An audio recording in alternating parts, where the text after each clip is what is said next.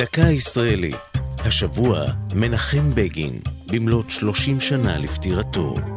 והפעם, הסכם היסטורי. יותר משלושים שנות עימות בין ישראל למצרים נחתמו בהינף עת. זה היה יום שני, עשרים ושישה במרס אלף תשע מאות שבעים ותשע. על מדשאותיו הירוקות של הבית הלבן בוושינגטון, לעיני כ-אלף וחמש מאות מוזמנים, נערך טקס החתימה על הסכם השלום בין שתי המדינות. על ההסכם חתמו נשיא ארצות הברית שתיווך במשא ומתן, ג'ימי קארטר, נשיא מצרים אנואר סאדאת, וראש ממשלת ישראל, מנחם בגין. בנאומים שנשאו בטקס שלחו המנהיגים מסר אופטימי, והכריזו על סוף למלחמות ולשפיכות הדמים.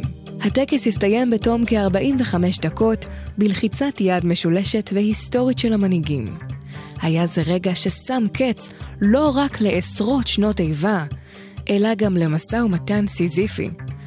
הסכם השלום שהכנסת אישרה ארבעה ימים בלבד לפני הטקס, כונן יחסי שכנות נורמליים בין המדינות, קבע את קו הגבול הסופי ביניהן, והפך את מצרים לראשונה ממדינות ערב, שחתמה על הסכם שלום עם ישראל.